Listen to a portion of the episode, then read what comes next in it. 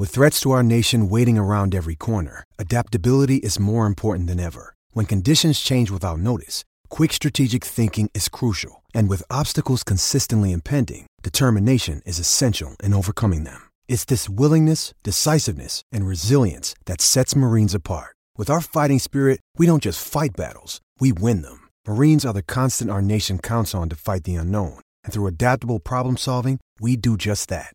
Learn more at marines.com.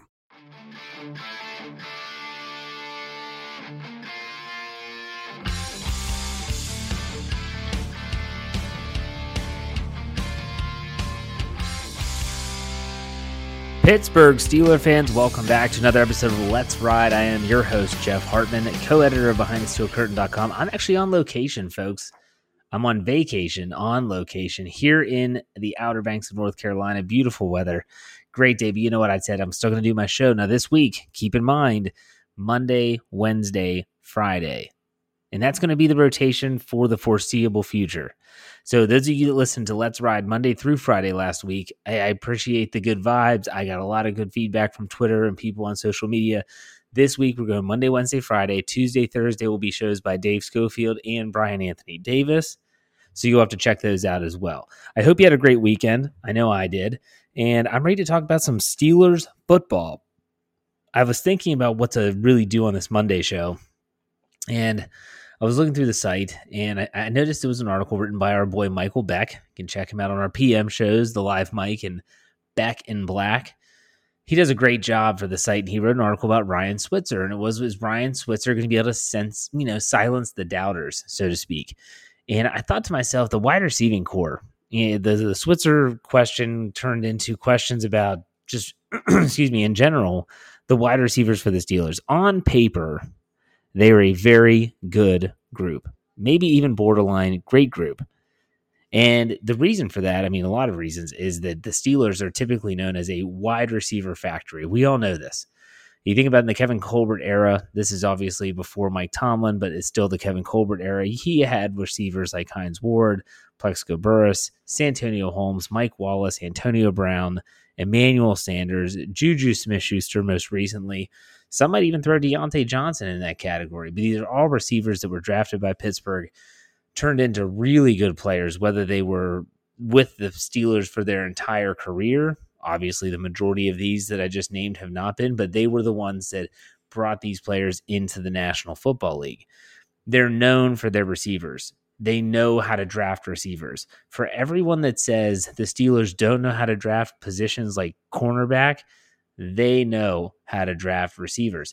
And, and, and to me, in my opinion, okay, so they might not draft well with a defensive back position. I trust them 100% and every day and twice on Sunday when it comes to drafting receivers. But the question that I came up with is does this wide receiving core kind of lead to a false sense of security entering 2020? I think that because since Antonio Brown left, the Steelers got the third round and the fifth round pick as he went to Oakland. Oakland at the time. That's not a mistake. They were the Oakland Raiders at the time. Have they completely recovered from that? Because Antonio Brown was a generational talent. You might hate him. You might say that I shouldn't even be saying his name on this show. But you cannot dispute the fact that he is and was a generational talent. He did things while in Pittsburgh that have never been done before. Period. Have they completely recovered from Brown leaving? That is a question that, in my opinion, has not been answered yet. Sure, you're looking at this group, you're looking at this wide receiver core, and you're saying, you know what, they're pretty good. This group is pretty good. But have they recovered from losing a superstar? I don't know. I will tell you this I do not, I repeat, I do not think that Ben Roethlisberger being back and being in the lineup, whether it's 75% or whether that's 100%, it does not matter. But just Roethlisberger being back does not equate to a complete 180 for the offense and the passing game. Now, in case you forgot, and I, I don't blame you for forgetting 2019 from an offensive standpoint.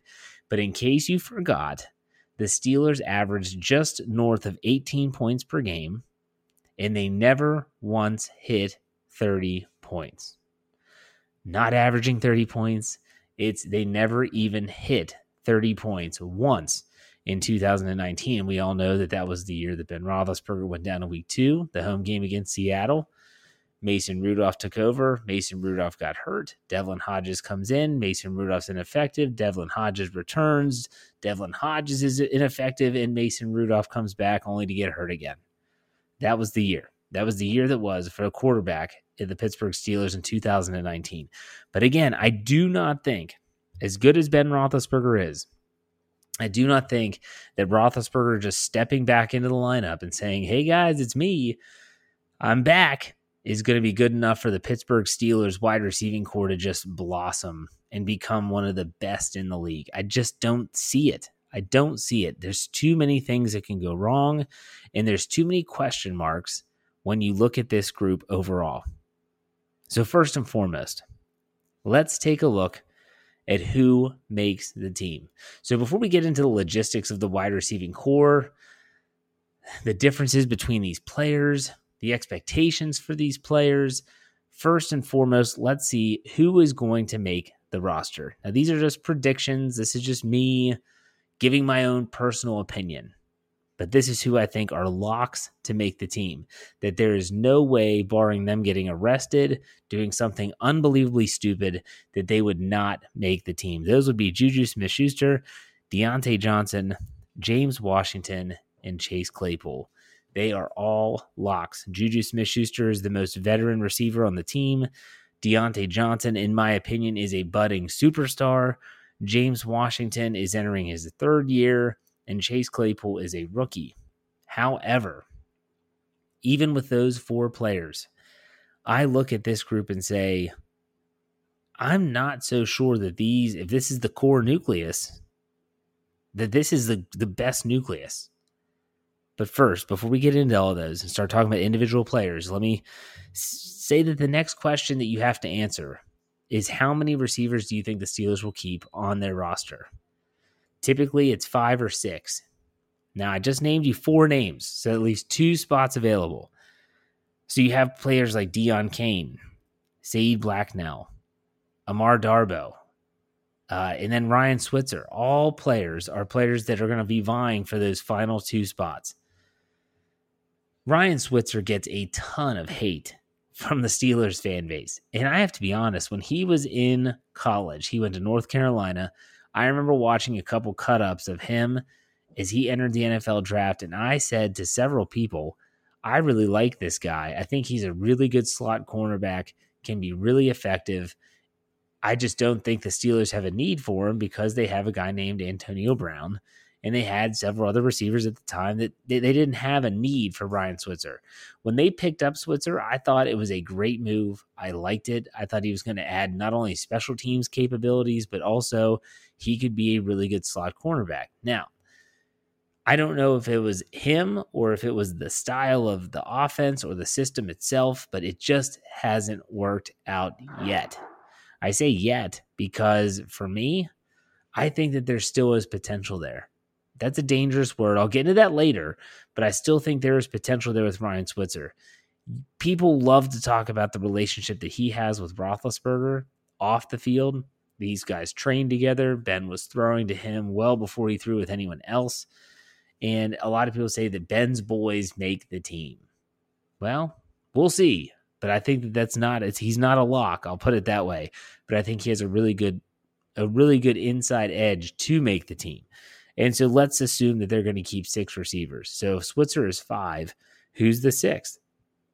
Deon Cain's a player they picked up off the uh, practice squad last year from the I'm sorry, the Indianapolis Colts. Now the Colts fans were really upset that they lost Cain. They thought that he had a ton of potential. They thought that he could be a really really good receiver for them.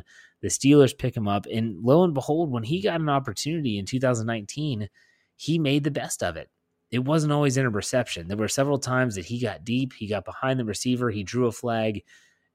As, as ugly as it is sometimes, it's an it's a positive play for the offense. He did that a lot. He was able to produce in some way, shape, or form for the offense. I like him. Now, the question that you have with all three of these players, Cain, Blacknell, and Darboh, is how effective are they on special teams?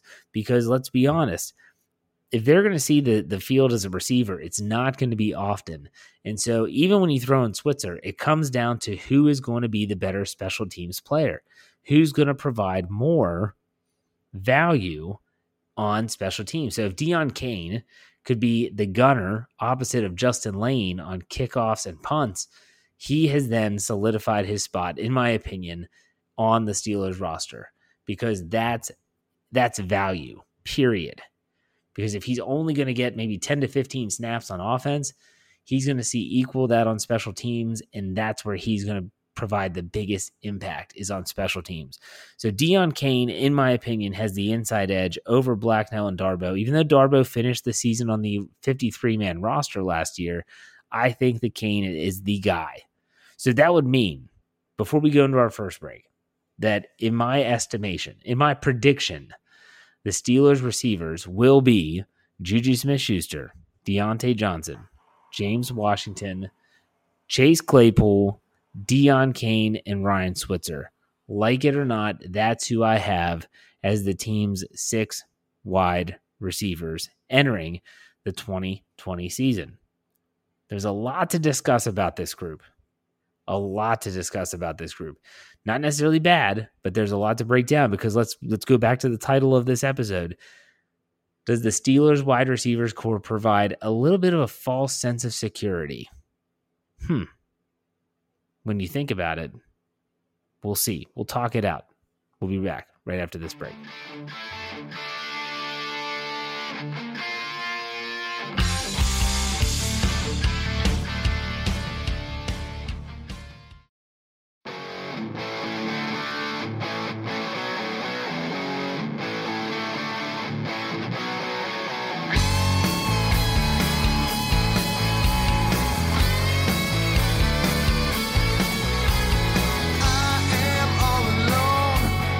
Right, Steeler fans, we're back. Jeff Hartman here, your host on Let's Ride Monday edition, talking about Steelers wide receivers.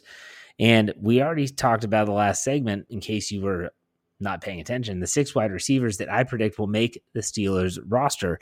That would be Juju Smith Schuster, Diontae Johnson, James Washington, Chase Claypool, Deon Cain, and Ryan Switzer. The first thing that gives me a, a sense of pause, so to speak, when it comes to the, these six individuals Juju Smith Schuster, Diontae Johnson, James Washington, Chase Claypool, Deon Cain, all of them are on their first contract in the National Football League, at least within their first four years. Juju, Diontae, James Washington, and Claypool are all on their rookie contracts. Deon Cain, he's had multiple contracts because he, but he's still in his first four years in the league. Same with Switzer because Switzer was drafted got traded, got traded again. Now he's in Pittsburgh. These guys are extremely young.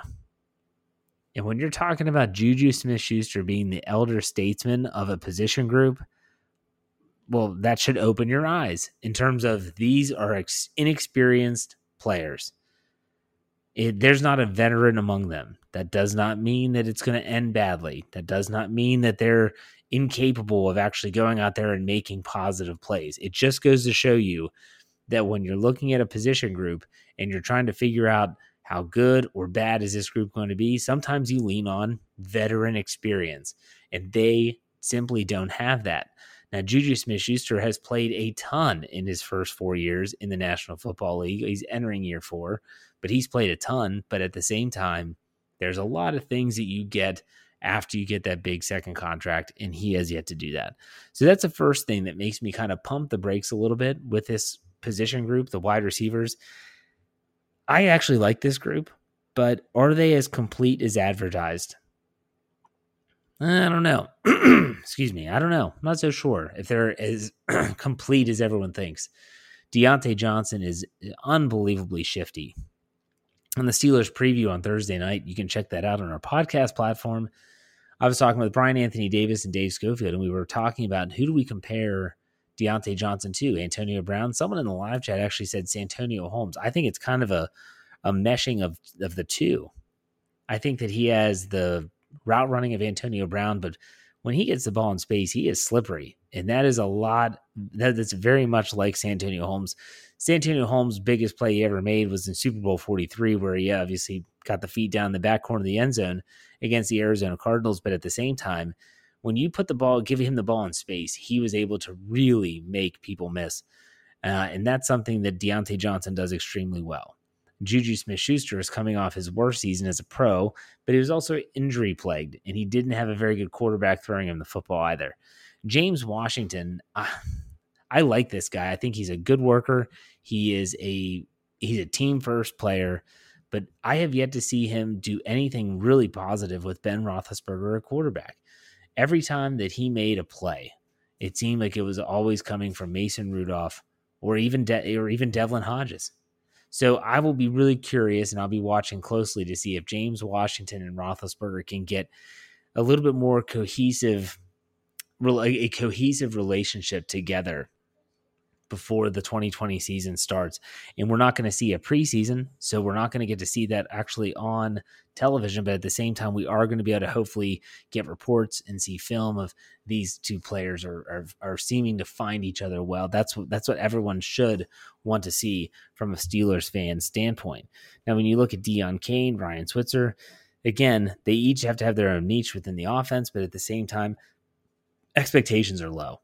I'm not expecting either of these guys to make a ton of big plays. Then you go to Chase Claypool, the rookie second round pick, the team's top over top pick of the 2020 NFL draft, and you're asking yourself, what are the expectations on him? I mean, what are the expectations? You have really lofty expectations for Juju and Diontae Johnson, but what are the expectations for Claypool? Here's a guy that comes from Notre Dame. He's big, 6'4, 230 plus, runs like a four four forty. I mean, the general guys that big should not move that fast, in my opinion. But at the same time, he's like a tight end that has the speed and agility of a receiver.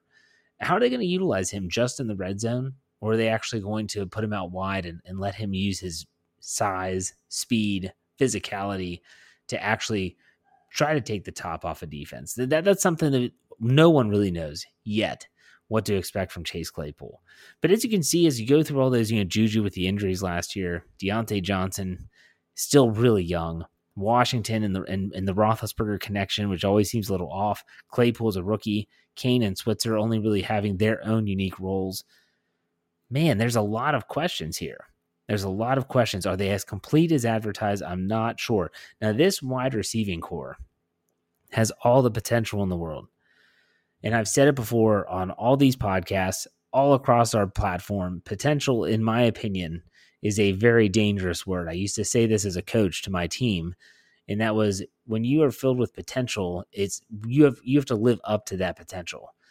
Or, else you're never going to reach your expectations that you have for each other. So when I look at this wide receiving core, yeah, a ton of potential, but I could also see it going south really quick. On Thursday's preview, Dave Schofield, co editor of BehindTheSteelCurtain.com, said it best. He said, This wide receiving core can withstand one injury. So you could take any of the any of the players here that were named, and if one of them got hurt, they'd be fine. But if two were to get hurt, now you're you're talking about devastating it devastating situation along the wide receiving core. So let's say that Juju Smith Schuster rolls an ankle He's done for a high ankle sprain. He's out for four weeks. Okay, Diontae Johnson will step up. Washington will step up. Claypool, Cain, Switzer, so on and so forth. You just move up the ladder. However, if Washington goes down or if Diontae Johnson goes down along with Juju, that's a different story altogether. That reminds me of 2017 when Antonio Brown was hurt, when they had to rely on Cobi Hamilton in the playoffs. It just was not good enough. Darrius Heyward Bey was called into action more than he should have been. Those are the situations that when I look at a wide receiving core or really any player position, any position from top to bottom on the depth chart, I'm looking for how deep is their quality depth. I like the wide receiving core's quality depth, but at the same time, I'm not in love with the fact that if a couple players go down, which is a possibility, how are they going to withstand that? I'm not so sure. I'm not so sure about. Now, look, injuries are always paramount. the scenario I just laid out with Juju and Diontae Johnson going down, that would be horrible. They're always paramount, but at the same, I don't want to end this thing, end this show on a negative and say that this group, although young and inexperienced, is not going to be as good. I don't think that at all. I think that there might be a false sense of security, which is the title and the headline of this podcast, but that does not mean that I think that they're going to be bad and they're not going to live up to any type of hype that people are putting on them. There's a there's a very stark difference there between a false sense of security, meaning they're already good, they're going to be great, and the rest is just gravy. I'm talking about they're going to have to go out and prove it, but at the same time, when, if, and when they do, the results could be tremendous because for all the negatives that were just that I just went through for this Monday show, great way to start the week, by the way. I think that there's also you look at the potential there. Think about what this offense would look like with Juju Smith Schuster, who does his best work from the slot. Keep that in mind. If Diontae Johnson and James Washington are your X and Z receivers, they're on the outside, and Juju is able to run in the slot. I think that is a tremendous setup for success. And that's in a three wide receiver set. Hey, you, they want to put James Washington off and bring Chase Claypool on. He could do that. You want to bring in Switzer for another slot receiver. This wide receiving core does have options. They are versatile. They do have a ton of potential. I think they could be really exciting to watch. Now, Ben Roethlisberger being back, I did say earlier in the first segment that if just because Ben's back doesn't mean it's going to be a 180 for the offense and the receivers. But you better believe that a player like Diontae Johnson, think about what he did last year. As a rookie in 16 games, he had 92 targets, 680, 680 yards, five touchdowns, and had 11.5 yards per reception. Pretty good numbers for a rookie, especially when you think about he only caught passes from Ben Roethlisberger in one game. No receptions that Diontae Johnson had in week two against Seattle came from Ben Roethlisberger. So, in, with that said, you have to ask yourself, what will he be able to do with a future Hall of Famer throwing him passes in 2020? Would you say that the targets go north of 100? I would. Would you say the yards go north of 1,000? I would say that too. Would you say that touchdowns get to double digits? I don't know. Doubling your touchdown numbers is tough, but I think he could get there. I think that Diontae Johnson, if he can stay, stay healthy, will be the key cog for this offense in the passing game.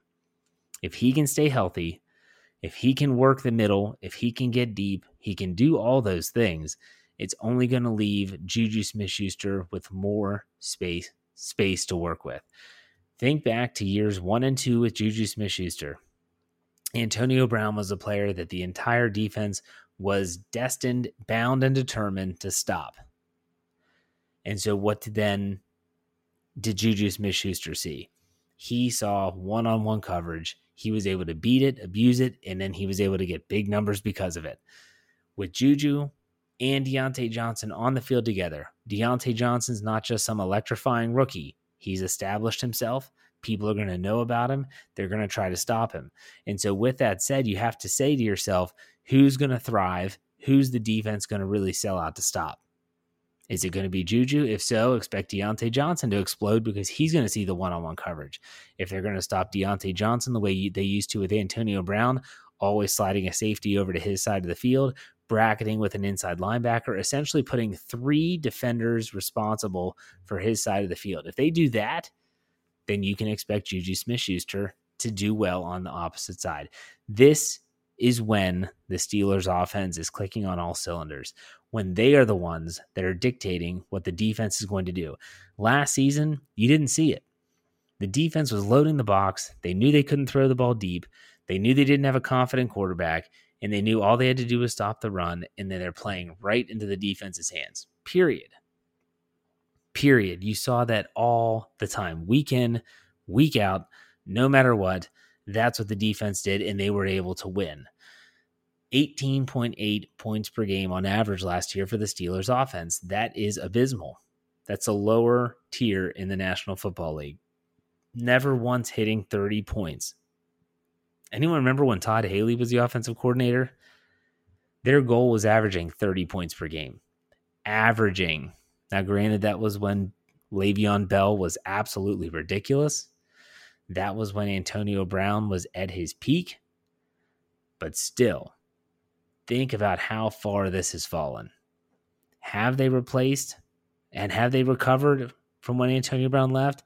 I think that entering 2020 is as close to as close to answering yes to that as you'll see, in my opinion. They still have to go out and produce, but on paper, I think that this is the most complete wide receiving core they've had since Antonio Brown decided to talk his way out of Pittsburgh. They trade him to the Oakland Raiders for a third and fifth round pick. He talks his way out of Oakland, gets to New England, and he's out of the football.